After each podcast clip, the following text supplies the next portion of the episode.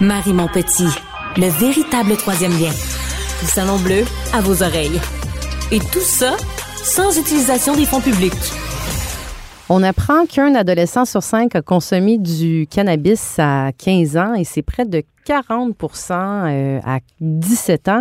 Euh, c'est des données qui euh, sont issues d'une étude longitudinale chez les enfants du Québec qui a suivi une cohorte de jeunes qui sont nés en 97-98, qui ont 25 ans aujourd'hui. Pour en parler avec nous, on reçoit le docteur Martin Gignac, qui est chef du département de psychiatrie de l'hôpital de Montréal pour enfants. Bonjour, docteur Gignac. Bonjour. Est-ce que ce sont des données qui, euh, qui, qui, vous surprennent? Un, 20% des adolescents de 15 ans qui auraient euh, consommé du cannabis?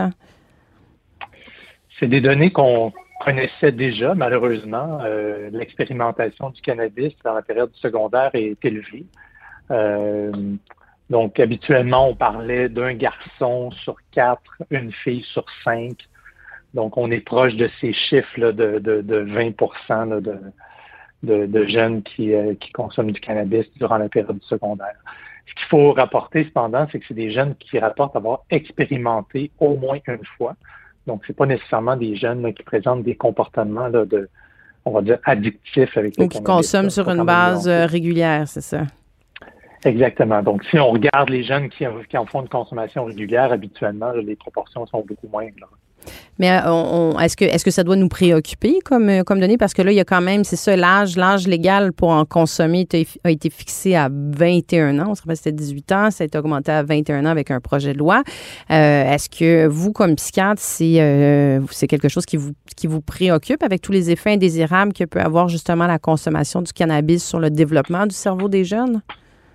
Oui, tout à fait. C'est toujours préoccupant de savoir que des jeunes vont exposer leur cerveau à une substance psychotrope qui euh, potentiellement peut avoir des effets durables.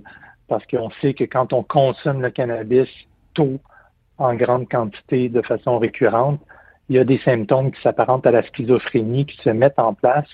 Et malheureusement, ces symptômes-là de psychose ne disparaissent pas après la consommation. Donc, il y a des changements dans le cerveau qui est en développement qui euh, peuvent être euh, durables. Puis c'est sûr qu'il faut bien éduquer les jeunes sur les risques d'une consommation à ces âges très précoces. Bien justement, sur les risques, docteur Martin Gignac, est-ce que le gouvernement en fait suffisamment pour, euh, pour venir justement prévenir la consommation de cannabis? Parce qu'on a vu, bon, l'âge légal a été augmenté, mais est-ce que le gouvernement pourrait en faire davantage, peut-être au niveau de la prévention, au niveau de l'information, des publicités? Comment, comment, euh, comment le gouvernement pourrait être euh, plus proactif? Bien, je pense que au-delà de la toxicomanie, là, tout ce qui est euh, de l'apprentissage, euh, de, la santé, la bonne santé mentale, les habitudes de vie associées avec une bonne santé mentale, reconnaître les émotions, comment parler, comment s'affirmer, c'est sûr qu'il pourrait y avoir euh, des programmes qui seraient enrichis dans les cursus scolaires.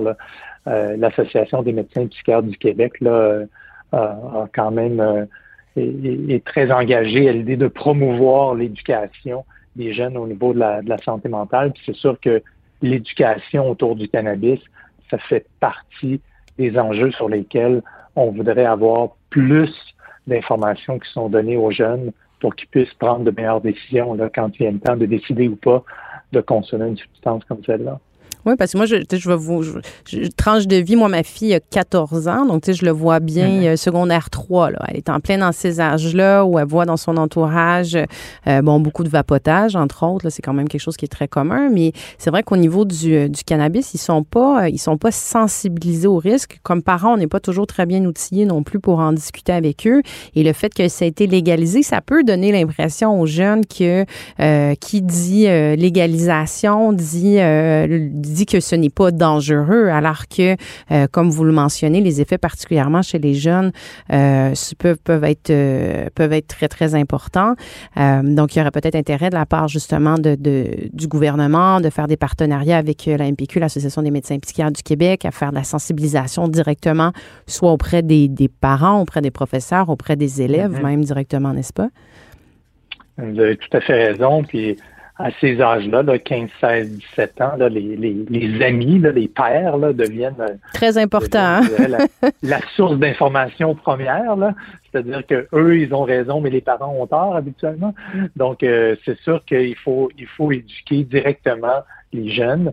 Euh, comme moi, dans mon bureau, il y a un poster où on explique les effets du cannabis, un poster qui a été développé par la MPQ, justement, l'Association des médecins psychiatres du Québec. Et j'ai souvent des questions parce que les jeunes sont assis, ils regardent les effets euh, potentiels sur leur santé, sur la conduite automobile, sur différents aspects de leur vie.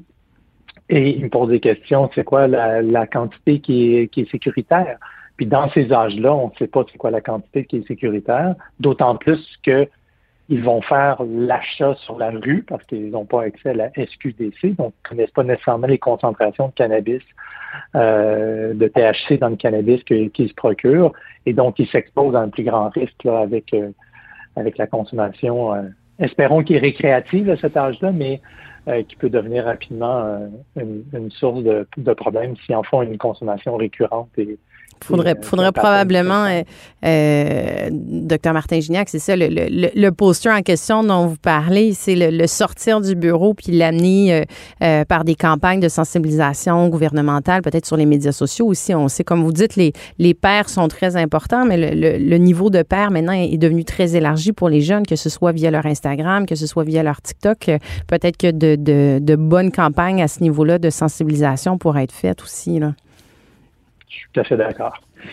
Puis vous disiez, c'est ça, au niveau de la, est-ce que est-ce que quelque chose de supplémentaire pourrait être fait pour venir encadrer la consommation qui est faite dans, dans la rue? Vous dites le fait que euh, l'âge légal a été augmenté à 21 ans. Est-ce que c'est pas est-ce que c'est pas un, problème justement le fait qu'il a été euh, amené à 21 ans? Est-ce que ça fait pas que les, les, les, les 18, 21 vont se retourner vers la rue, donc vers des substances qui sont plus euh, plus mélangées, avec des concentrations de THC qui sont plus fortes? Est-ce que vous vous êtes à même de le constater, ce genre de comportement? Ben oui, c'est-à-dire que les jeunes euh, qui, euh, qui, font l'achat des substances sur la rue, ben ils n'ont pas ils pas nécessairement accès à la même qualité de produit qui est vendu dans une succursale de la SQDC. Donc c'est sûr que euh, c'est comme une lame à double tranchant parce que le message qu'on voulait envoyer aux jeunes, c'est que ton cerveau est en développement, donc, attendre le plus longtemps possible avant d'exposer ton cerveau à une substance comme celle-là, c'est une bonne idée. Euh, donc, on a mis 21 ans, mais ça aurait pu être 25 ans, parce que les données euh, biologiques nous disent que le cerveau se développe jusqu'à l'âge de 25 ans environ.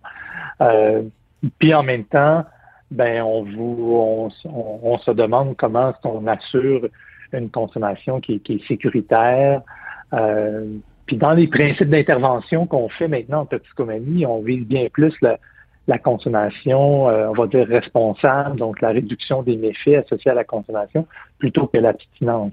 Mais dans ces âges-là de l'adolescence, l'abstinence est probablement la meilleure solution. Malheureusement, je pense qu'il faut conclure que c'est c'est ce qu'il faut encourager le plus possible. Les jeunes ne devraient pas s'exposer à ça. Puis ceux qui en souffrent, ben, il faut les accompagner pour qu'ils réduisent au maximum leur quantité, leur fréquence, puis qu'ils soient capables peut-être d'avoir euh, des habitudes de vie plus saines en lien avec la, la, la toxicomanie. Très intéressant. Je vous remercie euh, beaucoup, docteur Martin Gignac, chef du département de psychiatrie de l'hôpital de Montréal pour enfants. Merci euh, d'avoir été avec nous.